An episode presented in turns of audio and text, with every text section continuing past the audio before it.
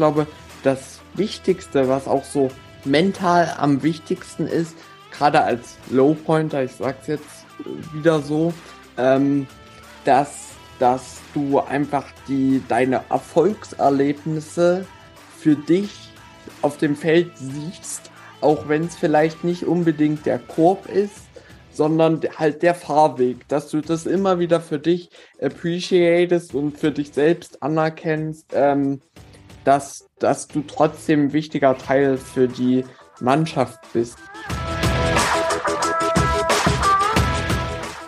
Herzlich willkommen im Pro Mind Athlete Podcast.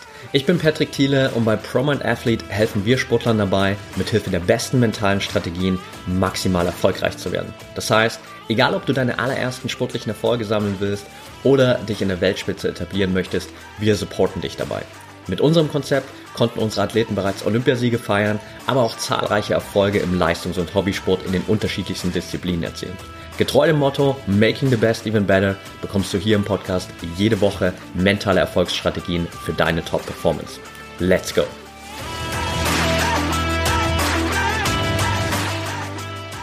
Welcome back hier im ProMind Athlete Podcast. Heute mit Max Dietrich. Schön, dass du dabei bist, Max. Danke, dass ich da sein darf. Freue ich mich drauf. Danke, Patrick.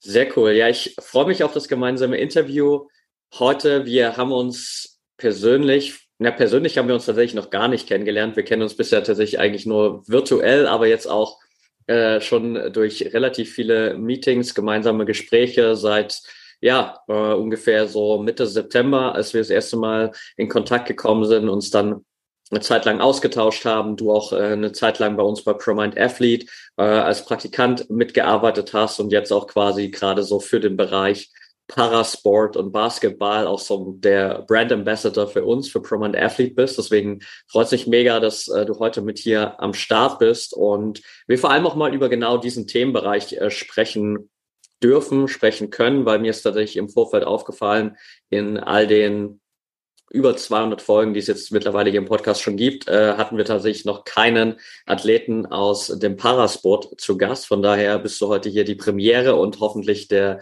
erste für viele, viele weitere, die da noch kommen. Von daher, ja, würde ich sagen, lass uns direkt reinstarten mit fünf kurzen Fragen, damit die Zuhörer dich ein bisschen besser kennenlernen. Bist du ready? Ja. Okay, dann Frage Nummer eins, deine Sportart. Rollstuhlbasketball. Nummer zwei, dein bisher größter Erfolg. Die Aufnahme in äh, eine Mannschaft, in, die im Ligabetrieb spielt. Mhm. Sehr cool. Dein nächstes großes Ziel als Athlet? Die ähm, den Schritt in den Profes professionellen, ich sage es jetzt mal in Anführungsstrichen, Rollstuhlbasketball zu gehen. Können wir gerne ähm, dann noch drauf eingehen. Mhm, sehr gern. Dein sportliches Vorbild, gibt es da jemanden? Es gibt, es gibt viele. Es gibt äh, sehr, sehr viele. Ähm, ich würde jetzt erstmal sagen, klassisch Dirk Nowitzki. Ähm, Im Rollstuhlbasketball gibt es, wie gesagt, viele, viele, die mich auch selber trainiert haben. Ähm, auch mhm. da können wir gerne noch drauf eingehen. Okay vorletzte Frage. Eine Sache, für die du gerade besonders dankbar bist? Ähm, das, tatsächlich, dass äh, die Welt immer digitaler wird. Mhm. Spannend.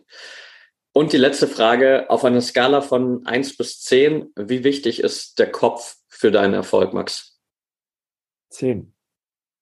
Okay, alright. Dann äh, danke dir schon mal für das äh, kurze Intro hier. Du hast auf jeden Fall ein paar Punkte angesprochen, wo wir nochmal so ein bisschen reingehen können und werden auf jeden Fall. Lass uns gerne aber erstmal so ein bisschen quasi das Feld von hinten aufrollen sozusagen. Wie bist du persönlich überhaupt zum Rollstuhlbasketball gekommen? Ähm, tatsächlich ähm, habe ich, glaube ich, wie ähm, jeder, jeder äh, kleine Junge hier in Deutschland ähm, mit Fußball angefangen, ähm, stand dann mit dem, oder ich habe mit Fußball angefangen, ich stand äh, mit dem Rollstuhl dann ganz klassisch im Tor, ähm, mit meinen äh, Jungs in der Grundschule. Und das äh, wurde dann aber natürlich schwierig, weil dann wurden die Bälle höher geschossen, wurde da nicht mehr so eine Rücksicht drauf genommen und dann hat man, haben wir, habe ich gemeinsam mit meinen Eltern natürlich geschaut oder vorzugsweise meine Eltern haben erstmal für mich geschaut. In dem Alter ist man ja noch nicht so, dass man selber da jetzt so die Initiative ergreift.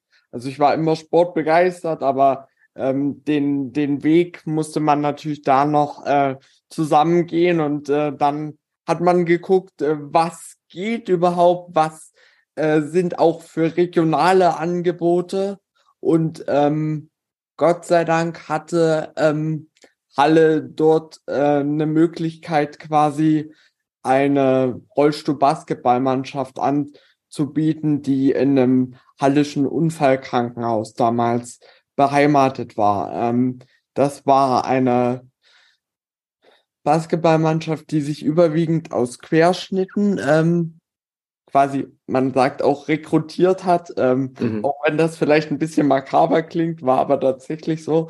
Ähm, und das war eine Männermannschaft und äh, da konnte ich dann immer mal ähm, teilnehmen, genau. Okay, das heißt, das hat sich für dich so ein bisschen natürlich erstmal entwickelt, einfach nachdem du gemeinsam mit deinen Eltern geschaut hast, okay, was sind überhaupt die Optionen, die es, die es genau. gibt und dann später kam so die Begeisterung dafür, dass du dem auch bis heute gefolgt bist. Genau, man, man muss, glaube ich, um das besser zu verstehen, muss man dazu sagen, das ist ja nicht so, wie wenn du jetzt ähm, sagst, ja, dein Kind soll Fußball spielen. Äh, wir haben irgendwie sechs Fußballvereine in mhm. unserer Stadt zur Auswahl, also in unserem Bundesland von mir aus auch, in dem Umkreis. Umkreis ist vielleicht das beste Wort, ähm, sondern da ist das eine paralympische An paralympische Angebot und ähm, dann wählt man das erstmal und schaut sich das erstmal an. Mhm. Wie lange hat es dann gedauert, bis du dich wirklich für den Sport begeistern konntest? Also das, dazu muss man sagen, ähm, ich muss da auch ein bisschen, bisschen in meine Story reingehen, weil das ist extrem wichtig. Also ich ähm, bin, wie gesagt, hier in Halle aufgewachsen und äh, bin mit Damenbasketball aufgewachsen. Das heißt, wir hatten ein hallisches Damen oder haben es immer noch hallisches Damenbasketballteam, ähm, wo ich immer ähm, zuschauen war. Und äh, Sport, also für den Sport gebrannt, den Sport geliebt, habe ich äh, schon immer, also dem Basketball an sich dann auch relativ schnell ähm, sofort die Liebe da gewesen. Viele Auswärtsspiele auch mitgenommen damals in, in Fanbussen, äh, zu Heimspielen eigentlich immer äh, da gewesen. Ähm, und dann 2011 habe ich so ähm, das ähm, selber gestartet, habe ich mit Rollstuhlbasketball gestartet. Es war aber so, ich habe es ja gerade schon äh, gesagt, das war eine Männermannschaft und ich war damals 2011, ich bin 2000 geboren, war halt elf und äh, da hast du natürlich körperlich ähm, auch einfach noch deutliche Defizite. Bei mhm. mir, mir kommt natürlich noch die neurologische Grunderkrankung dazu, eine Spastik.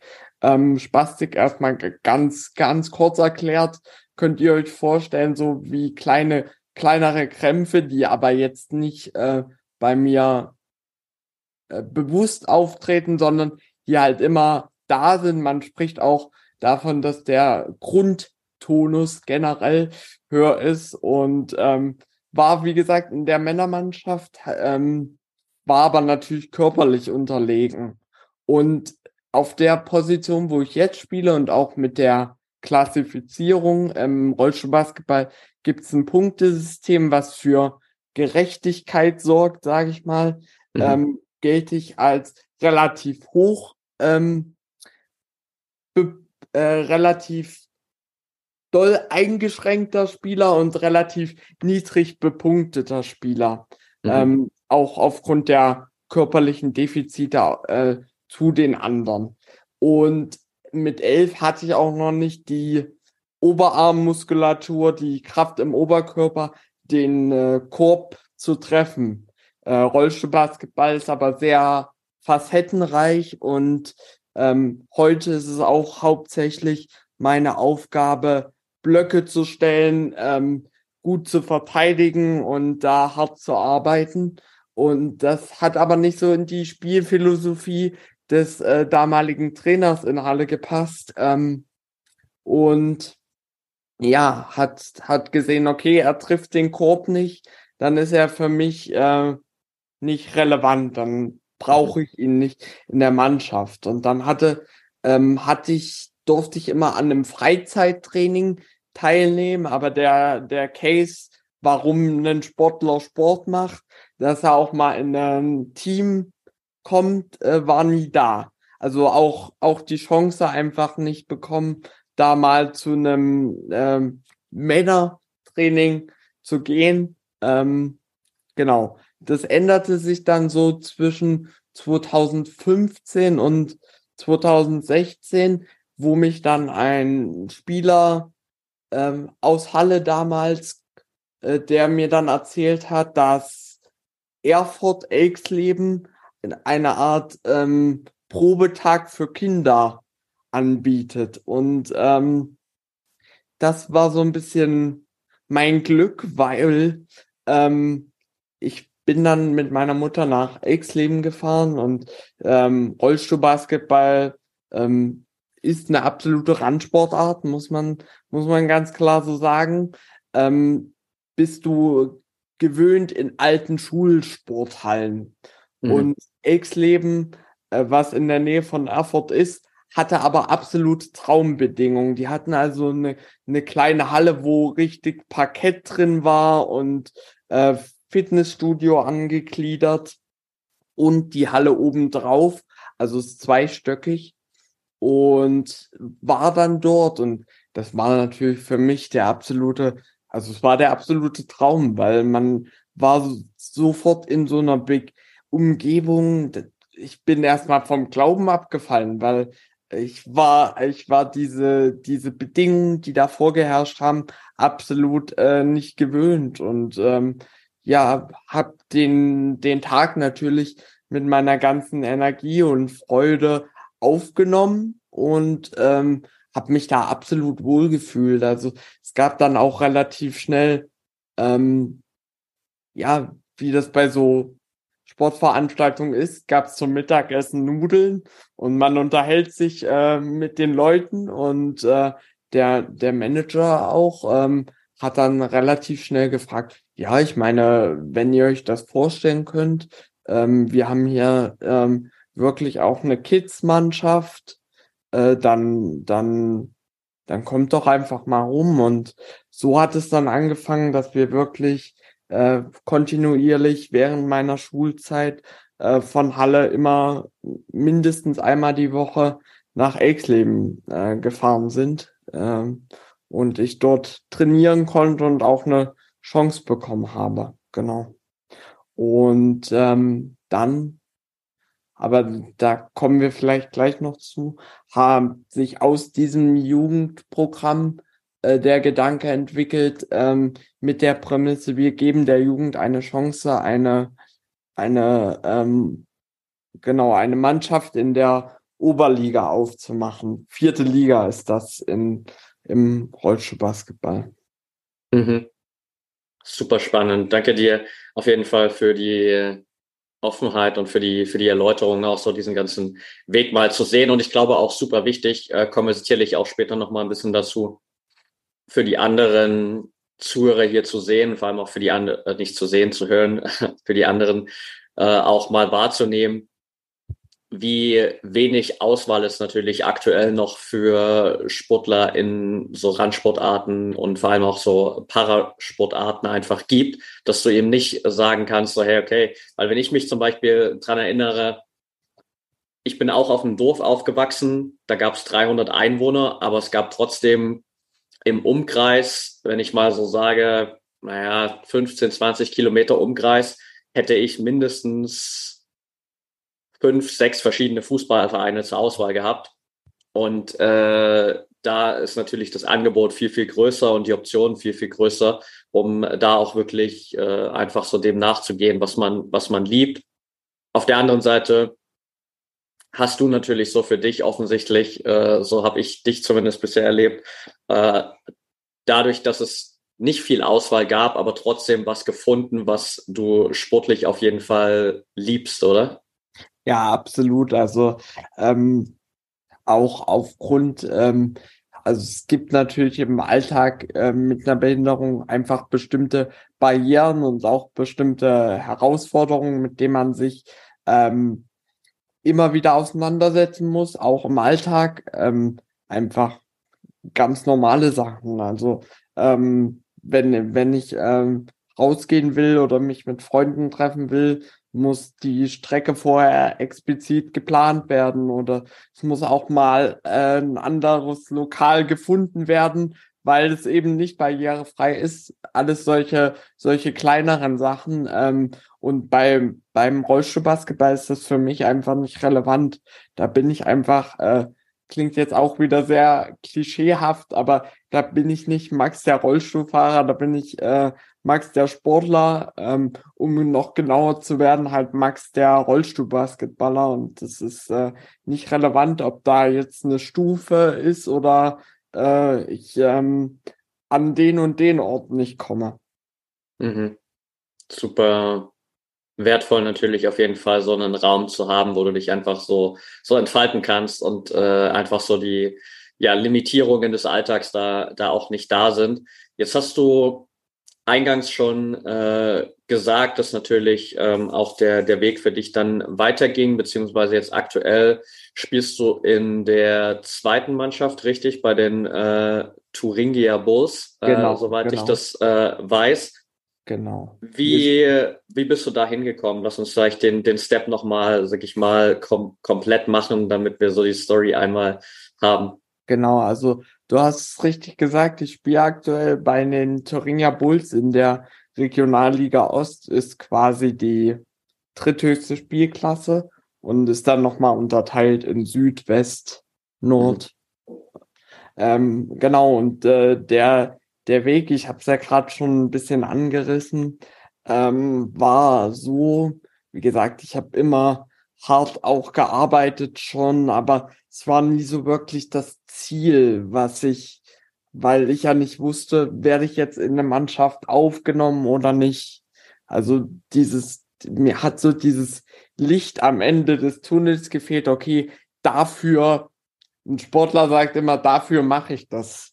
Mhm. Ähm, und klar, ich habe diesen Sport geliebt und bin gerne zum Training gegangen, aber ich, dieser Ehrgeiz als Sportler kommt ja dann, wenn du, wenn du ein Ziel hast und auch weißt, wofür du jetzt äh, mittags irgendwie noch Gewichte stemmen kannst, sollst, darfst, wie auch immer. Ähm, und das ging dann so los, dass ich, wie gesagt, in dieser Kindermannschaft gespielt habe und wir dann, ich weiß es jetzt gar nicht mehr, ich glaube 2017 haben wir haben wir eine Mail bekommen oder wie gesagt, war ja, ich war ja nicht volljährig, deswegen lief das, lief das viel über die Eltern, haben unsere Eltern dann in diesen Chat dieser Kindergruppe eine Mail bekommen mit dieser Überschrift, äh, wir geben der Jugend eine Chance. Und ich weiß es noch wie heute, ich war, ähm, ich war, es war abends, ich war also ähm, im Bad und meine Mutter kam hinter mit, äh, mit äh, ja, ihrem, ihrem technischen Gerät, sag ich mal, und hat gesagt, ja, ich habe vom, vom Verein diese E-Mail bekommen und und ich hab nat wollte natürlich wissen, was drin steht. Und sie las diese Überschrift vor und äh, dann weiß ich noch, ich, ich habe diese Mail auch noch natürlich. Ähm, und dann ähm, weiß ich noch genau, da stand dann drin, und für dieses Projekt sehen wir vor. Und ich äh, schon die ganzen Namen gehört und äh, dachte natürlich, ich war ja jetzt auch ein bisschen gebrandmarkt. Okay, für mich hat's eh nicht gereicht. Und ähm, dann war ich tatsächlich der letzte Name, der da in dieser Mail stand und ich habe absolut gezittert. Also die die ähm, Spastik, gerade wenn ich aufgeregt bin oder so, dann dann ist es wirklich so, dass es krampft und ich war einfach ich war einfach total fertig und mhm. ähm, da war auf einmal dieses Licht am Ende des Tunnels und ich weiß, ab dem Tag habe ich wirklich angefangen hart äh, zu also noch härter zu trainieren und wirklich kontinuierlich werfen zu gehen. Ähm, haben dann auch ähm, hier bei uns im Vorgarten, der jetzt wirklich nicht groß ist, das ist so ein kleines eingezäuntes Rasenstück vor unserer Wohnung, ist dann mit der Genehmigung unserer Nachbarn äh, ein Basketballkorb hingekommen und äh, da habe ich dann bei Wind und Wetter geworfen. Und äh, das war natürlich am Anfang auch erst frustrierend, aber ich hatte halt dieses Ziel. Und ich hatte das Glück, dass die Trainer in der Mannschaft, wo ich dann reingekommen bin, halt auch gesehen haben, okay, der trifft jetzt vielleicht noch den Korb nicht, aber der kann uns diese, kann uns die Blöcke stellen für unsere, ähm, sag ich mal, ähm, rumpfstabileren Spieler, sagt man im Rollstuhlbasketball, dass die den Ball am Ende in den Korb schmeißen können. Mhm. Und das, äh, das war so der, der Game Changer bei mir, ähm, für mich und genau. Sehr cool. Was würdest du sagen aus deiner Perspektive sind so im Rollstuhlbasketball, vielleicht auch gerade für, für dich in deiner Position, die größten mentalen Herausforderungen? Ja, ähm, wie gesagt, gerade als low-punktiger Spieler, also Low-Pointer, ähm, niedrigpunktiger Spieler, ist es trotzdem wichtig, natürlich ähm, eine gewisse Korbgefahr auszustrahlen. Weil du dann natürlich, wenn du äh, trotz, dass du niedrigpunktig bist, ähm, und eine gewisse Korbgefahr trotzdem von dir ausgeht, schafft das wieder Räume für die hochpunktigen Spieler, weil ähm, der, der Verteidiger dich respektieren muss, weil du ja auch den Korb triffst. Ähm, es ist aber nicht deine Hauptaufgabe und ich glaube, das Wichtigste, was auch so mental, ähm, mental am wichtigsten ist, gerade als Low Pointer, ich sag's jetzt äh, wieder so, ähm, dass, dass du einfach die, deine Erfolgserlebnisse für dich auf dem Feld siehst, auch wenn es vielleicht nicht unbedingt der Korb ist, sondern halt der Fahrweg, dass du das immer wieder für dich appreciatest und für dich selbst anerkennst, ähm, dass, dass du trotzdem ein wichtiger Teil für die Mannschaft bist. Und ich glaube, das ist ein ganz äh, wichtiger Schritt, weil ähm, auf meiner Position machst du halt viel die Sachen, die jetzt auf dem Feld nicht äh, so gesehen werden. Ich, äh, ich kenne mich leider im Football nicht so aus, aber kann man sich so äh, vorstellen, wie die äh, Spieler, die immer tackeln, damit der Home One, Home One dann äh, stattfinden kann. Und äh, die sind auch selten die gefeierten Stars und dann, aber das ist so das, ähm, was so die größte Herausforderung ist und eben das äh, zu verstehen, auch immer wieder mit den Misserfolgen umgehen zu können, wenn halt der ähm, der Korb nicht drin ist. Das ist also gerade auf der Position mit am wichtigsten, denke ich. Mhm.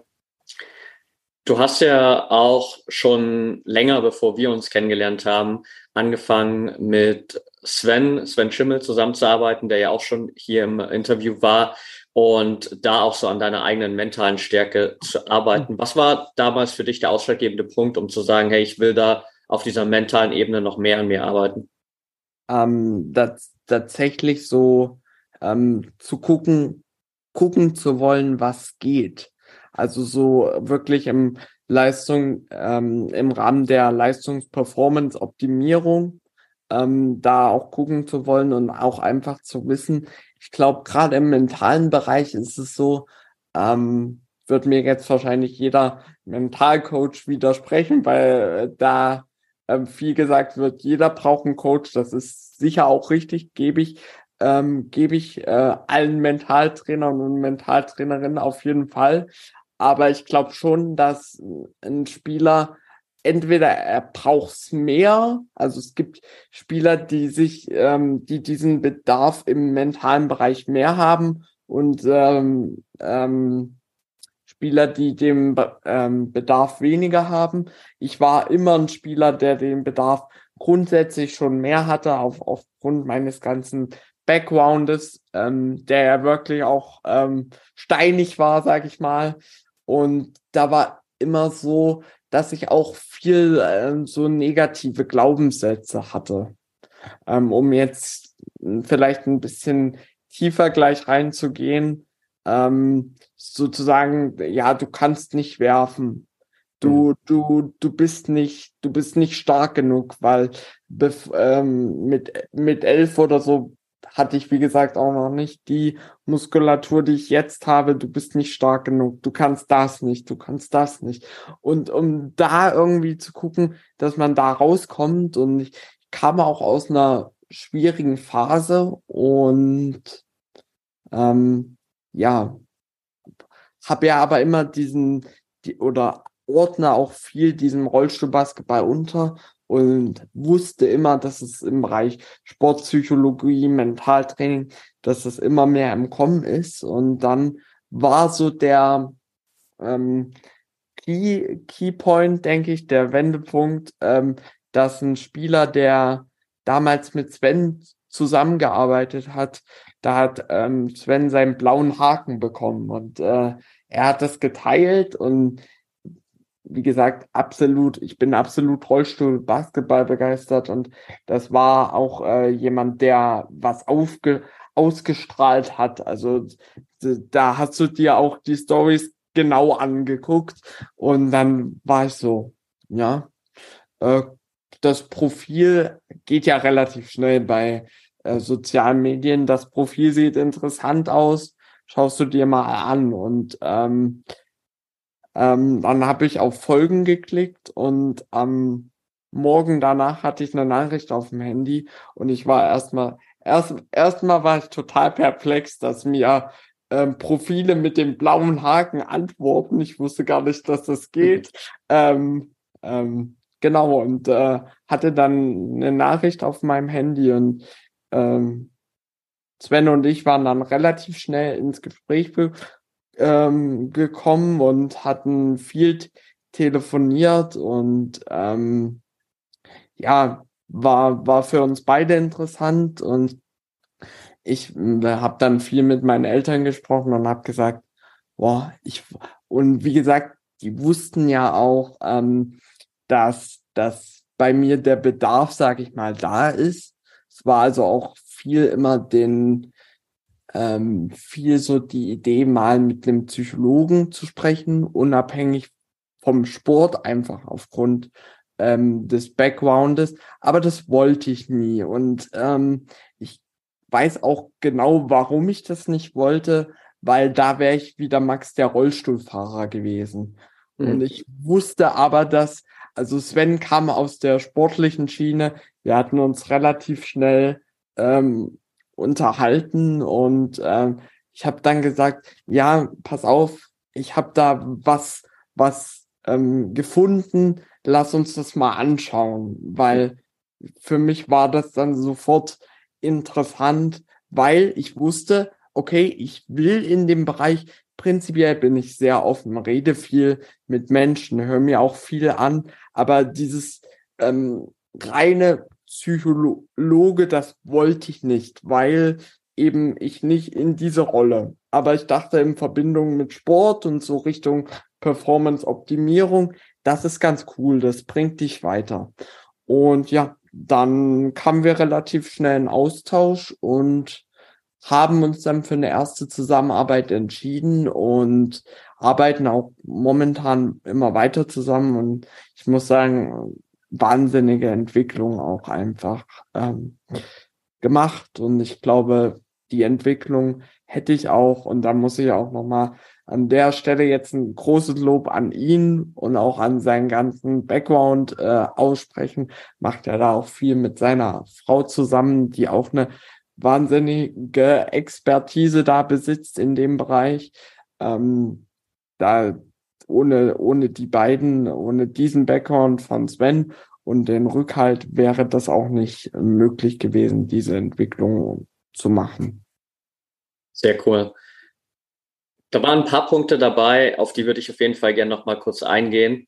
Ähm, du hast einen Punkt gesagt, den finde ich, äh, finde ich ganz spannend. Ähm, das will ich einfach nur für die Zuhörer kurz nochmal zusammenfassen, weil du hast gesagt, dass du einer von den Spielern warst, die schon immer ein bisschen mehr Coaching-Impulse vielleicht gebraucht haben, andere ja. das ein bisschen weniger brauchen. Und ich glaube, das ist ein ganz wichtiger Punkt. Also auch mal jedem, der hier zuhört, aufzuzeigen, hey, es gibt eben auch verschiedene Möglichkeiten in dem mentalen Bereich an sich zu arbeiten. Also nur weil ich sage, ich will in dem mentalen Bereich wachsen, heißt das nicht automatisch, okay, ich muss direkt den Sprung machen und sage, ich arbeite eins zu eins jetzt äh, direkt mit einem Mentaltrainer zusammen, sondern es gibt natürlich darüber hinaus auch andere Möglichkeiten. Also wenn ich jetzt mal bei uns äh, auch die Athleten so reflektiere und das die Breite der äh, Athleten, mit denen wir zusammenarbeiten, da gibt es welche, die sind eine Zeit lang mal im 1 zu 1 Training mit mir und wechseln dann vielleicht in unser Gruppentraining und nutzen die Online-Trainingsplattform weiter für sich, um da dran zu bleiben. Und wenn sie dann merken, hey, jetzt kommt mal wieder eine schwierige Phase, dann machen sie vielleicht wieder den Switch zum 1 zu 1 Training. Das heißt, da gibt es natürlich auch eine gewisse Flexibilität. Und viel wichtiger ist natürlich, dass man da überhaupt erstmal auch dran bleibt und überhaupt diesen ersten Schritt macht und sagt, okay, ich entscheide mich jetzt mal für eine Option und gehe mal los und arbeite an mir, weil nur dann kann ich natürlich, so wie du das auch gesagt hast, an einen Punkt kommen, wo ich merke, da hat sich echt super viel verändert. Ich würde auch dazu gerne was sagen. Ich glaube, auch ähm, so die Ergebnisse, was, was Mentaltraining bewirken und was Mentaltraining dir bringen kann, merkst du erst langfristig. Das heißt, klar gibt's auch diese, ähm, es gibt ja, gibt ja mittlerweile auch da einen wahnsinnigen Markt für, muss man, muss man ganz klar sagen. Der hat auf jeden Fall expandiert und ist größer geworden. Ähm,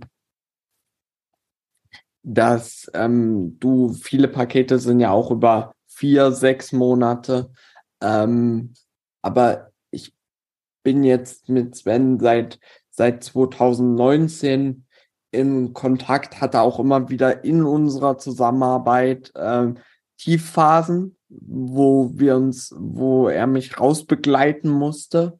Und jetzt, jetzt ist aber wirklich so eine Phase, ähm, die nach der letzten Tiefphase jetzt, die, ähm, sag ich mal, im ähm, nach dem Sommer dann mhm. beendet war, wo ich wirklich merke, dass ähm, ich gute Trainings reproduzieren kann, dass, ähm, dass wirklich, also dass diese mentale Arbeit wirklich in Fleisch und Blut übergegangen ist, dass ich ähm, nicht mehr ganz bewusst darauf achten muss, die und die Methode umzusetzen, sondern dass es ein, ähm, wie sagt man, ein automatisch Automatismus ist geworden mhm. ist und ich, wenn ich die Tools habe, einfach einen gewissen Toolkasten habe und entsprechend ähm, der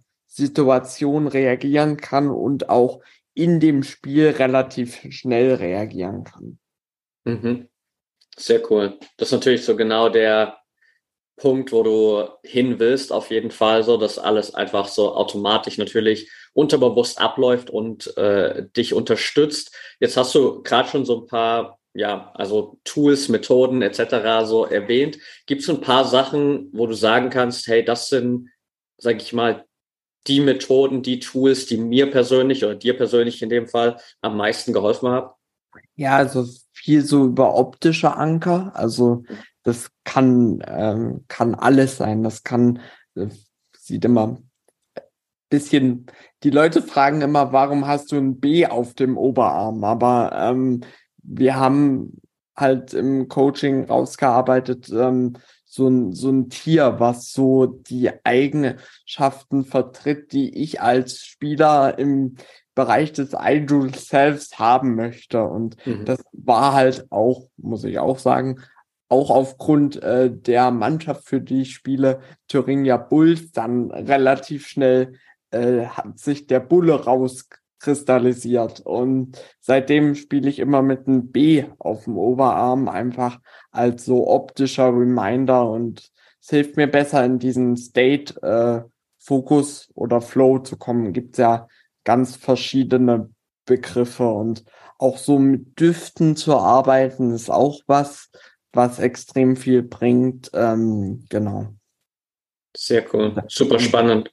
Und dann einfach die Reflexion, also diese Fähigkeit zu erlangen, ähm, Sachen reflektieren zu können, das ist so der größte Benefit, den man auf jeden Fall mitnimmt, denke ich, oder den ich für mich mitgenommen habe und muss ich ja auch sagen, das ist ja auch kein Weg, der endet, den ich für mich auch mitnehme, sage ich mal so.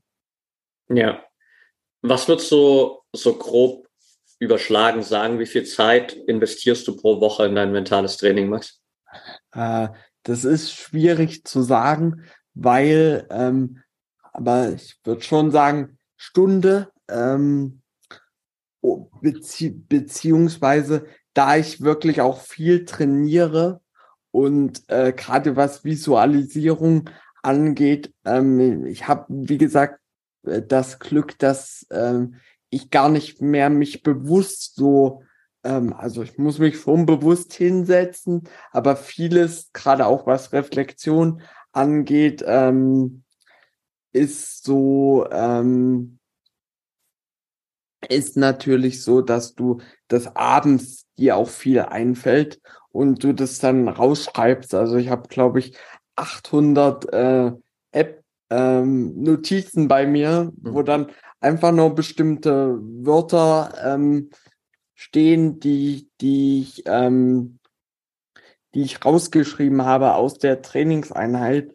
Also nach, nach dem Training dauert es so eine halbe Stunde und äh, wenn man viermal ähm, die Woche Training hat, dann jeweils jedes Training reflektiert, dann sage ich mal noch ähm, eine Visualisierung abends Beispiel hat. Also das sind schon so zwei, drei, vier Stunden die Woche, aber ich zähle es jetzt äh, nicht, nicht so extrem.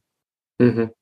Ja, aber es ist ein super spannender Einblick und glaube ich auch für viele andere ein sehr gutes Vergleichskriterium. Vor allem den Part mit der Selbstreflexion finde ich super wertvoll, weil es eben nicht immer nur darum geht, eine aktive mentale Trainingseinheit zu machen, wie beispielsweise mit der Visualisierung hast du angesprochen, sind natürlich alles super wichtige und wertvolle Übungen, aber gerade diese Selbstreflexion nach der Trainingseinheit, die einfach die Zeit zu nehmen, 30 Minuten lang deine Trainingseinheit zu reflektieren einfach ein paar Gedanken zu machen, ist so wertvoll, weil du dadurch natürlich immer wieder neue Dinge lernen kannst, weil du immer wieder siehst, okay, wo mache ich Fortschritte, wo entwickle ich mich weiter, was sind noch äh, Entwicklungspotenziale, die ich habe. Und das schärft halt natürlich auch deine, deine Wahrnehmung unglaublich, so dass du dir viel bewusster wirst, okay, wie verhalte ich mich eigentlich im Training, wie ist meine Performance gerade, wie ist mein mentaler State gerade und dadurch kannst du natürlich schon unglaublich viel anpassen, auch in dem Moment. Ja, ähm, definitiv. Und es geht auch einfach drum, ähm, immer wieder seine Glaubenssätze auch die Bestätigung zu bekommen und da auch immer wieder Erfolgserlebnisse rauszuziehen, die einen auch auf dem Weg äh, zur Weiterentwicklung, gerade im mentalen Bereich, auch weiterhelfen und da auch bestärken. Mhm. Wo siehst du dich selbst in Zukunft sportlich noch? Also gehen wir mal davon aus, du entwickelst dich sportlich, mental genauso weiter, wie du dir das vorstellst. Wo führt dich dein Weg dann noch hin, Max? Also ich habe es ja anfangs schon gesagt, also dass das große sportliche Ziel, für das ich jetzt gerade was, was sie jetzt gerade vor Augen ist, aber einfach diesen Weg in den noch ähm, wettkampforientierteren.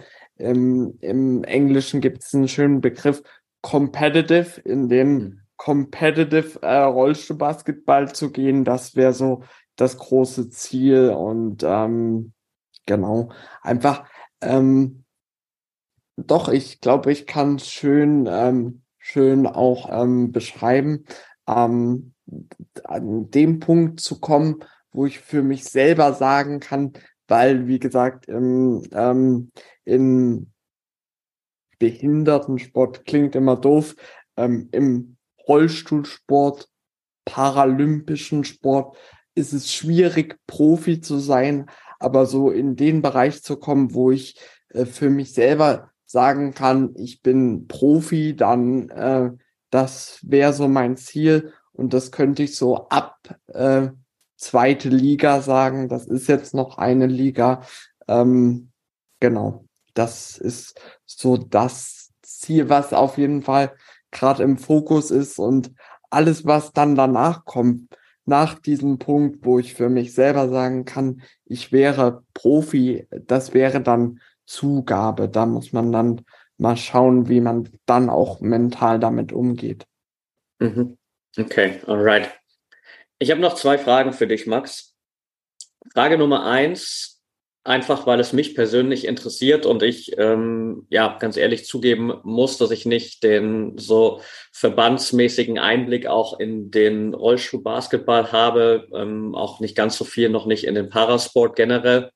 Was müsste deiner Meinung nach passieren, damit du vielleicht auch vor allem ähm, im Rollstuhlbasketball oder generell der Rollstuhlbasketball in Deutschland mehr Möglichkeiten und mehr Aufmerksamkeit bekommt, beziehungsweise einfach auch professioneller aufgestellt ist? Ähm, also ich, ich lebe ja nun wirklich in dieser Bubble, gerade auch Rollstuhl-Basketball und ich muss sagen, was, was die Sportler und Sportlerinnen da ähm, Tag für Tag machen, ist Wahnsinn. Also mein Trainer, vielleicht auch so mein erster großer, großer Förderer, ähm, ist einer der besten Rollstuhlbasketballer äh, der Welt, Alex mhm. Halowski, und ähm, muss halt noch ähm, 35 Stunden arbeiten gehen und trainiert zweimal am Tag. Da werden halt äh, morgens um halb sechs ähm, Schüsse genommen und Würfe genommen. Ähm, man muss aber leider sagen, dass gerade um dann ähm, an die Erfolge ranzukommen international, es gibt Länder, die das besser lösen, äh, Großbritannien zum Beispiel, wo es Trainingszentren gibt, wo die Sportförderung, die auch angehoben wurde jetzt schon, muss man auch sagen, ähm, auch deutlich höher ist, wo es wirklich professionelle Athleten sind, dass die davon leben können, aber das muss einfach äh, kontinuierlich breiter aufgestellt werden, weil der Behindertensport im Allgemeinen, da beziehe ich mich jetzt mal komplett auf den Behindertensport, verdient es Profis zu haben. Äh, diese, diese Leistung verdient es, sich äh, professionell nennen zu dürfen. Und klar, es ist immer eine Geldfrage, also muss man einfach klar sagen, ähm, vieles hängt damit zusammen. Und ich glaube, dass einfach die Förderung äh, da wichtig wäre. Und ähm, ich, ich glaube, dass das große sportliche Ziel, und das hat nicht nur der Behindertensport ähm, das Problem hier in Deutschland, sondern auch viele, viele andere Sportarten von ähm, Menschen, die keine Behinderung äh, haben, also beispielsweise Handball oder Schwimmen, die auch ein wahnsinniges Trainingspensum haben, aber von dem Sport nicht leben können. Ähm, das können in Deutschland vergleichsweise relativ wenige. Und wenn man es ähm, speziell in Deutschland schafft, so ein bisschen das Bubble-Auge so ein bisschen aufzumachen und vielleicht mal zu gucken, okay, wir haben nicht nur König Fußball in Deutschland, sondern auch die und die ähm, Sportart, die auch das, die gleiche Aufmerksamkeit verdient und äh, da so ein bisschen vielfältiger wird, auch in der Sportkultur, gerade in Deutschland, ähm, dann hat man, glaube ich, was gewonnen. Und ich glaube, das wäre so die, die eine Sache, die ich mir auf jeden Fall wünschen würde. Mega gut. Also ich glaube, dass äh, definitiv natürlich noch ganz, ganz viel Potenzial dahinter und ganz wichtig, das ist, glaube ich, ein Punkt, den du gerade erwähnt hast, den viele in der Außenwahrnehmung immer ein bisschen vergessen, glaube ich, oder der eigentlich ganz oft untergeht, ist so dieses, wie viel wird investiert für den Sport im Vergleich zu dem, was es für Möglichkeiten gibt oder wie viel an Förderung vielleicht dafür da ist. Denn ich habe vor drei, vier Monaten oder im, im, Sommer 2022 haben wir eine Zeit lang mit dem Parakanu-Verband zusammengearbeitet, haben die Athleten damals auf die Weltmeisterschaft vorbereitet und jetzt auch durch unseren Kontakt habe ich ja auch ein bisschen mehr Einblick bekommen in das, was du machst oder auch in so deinen Trainingsrhythmus etc. Und wenn man das halt mit anderen Athleten vergleicht, dann kann man halt jetzt nicht sagen, okay, im Parasport wird weniger trainiert, deswegen müssen die weniger Förderung bekommen, sondern definitiv. es ist definitiv nicht der Fall, sondern es, wie du gerade auch von äh, deinem, deinem Trainer so das angesprochen hast, so da wird genauso viel trainiert, ähm, plus einen 35-Stunden-Job, um irgendwie dann das eigene Leben finanzieren zu können. Und äh, was du, was sind wir jetzt wieder beim Behindertensport, ähm, aber da musst du, musst du halt auch sehen, die Materialkosten, die Kosten, damit du deinen Sport machen darfst, äh, machen kannst auf einem relativ hohen Niveau, die kommen ja auch noch dazu. Und äh, das sind, jetzt nehme ich wieder den Fußball als Beispiel, ähm, das sind halt nicht ein paar Fußballschuhe, sondern das ist dann zum Beispiel ein kompletter Rollstuhl, der, sag ich mal, ab 4000 Euro aufwärts ist und 4000 Euro sind noch die ganz günstigen Modelle, wo keiner im professionellen Bereich oder auch im ambitionierten Bereich äh, auf dem Weg in dem professionellen Bereich mit dem Willen, äh, wo keiner damit spielt. Also das mhm. äh, geht, geht los, dass du 6000 Euro für einen, für einen angepassten Sportstuhl brauchst ähm, der dann, wenn es wirklich soweit kommt, dass du, dass du mit Sportstühlen zusätzlich zu deinem Stuhl fliegen musst, äh, das kommt alles dazu und ähm, das darf auch nicht vergessen werden. Also da muss, ähm, da muss einfach was passieren, weil gerade auch mit Corona ähm, wir brauchen diese Vielfältigkeit äh, auch im Bereich der Förderung des Sportes im Allgemeinen. Ja, safe. Das ist, glaube ich, ein sehr, sehr gutes und wichtiges äh, Statement. Von daher, lass uns gerne zur letzten Frage kommen. Und äh, das ist so meine Standardfrage, die ich allen Interviewgästen hier immer stelle. Denn letztendlich, egal ob äh, Rollstuhlbasketball, Fußball, alle anderen Sportarten. Nach außen hin wird natürlich alles immer im Sport an Erfolg gemessen und ob du Teil einer Profimannschaft bist, ob du wirklich es schaffst, bis das Ganze oben hängt, einfach sehr, sehr viel von deinen eigenen Erfolgen auch ab oder wird zumindest viel in der Außenwahrnehmung daran festgemacht. Dennoch bedeutet Erfolg natürlich für jeden Athleten, für jede Athletin was anderes. Was bedeutet Erfolg für dich, Max? Schöne Frage. Muss ich, glaube ich, kurz äh, drüber nachdenken.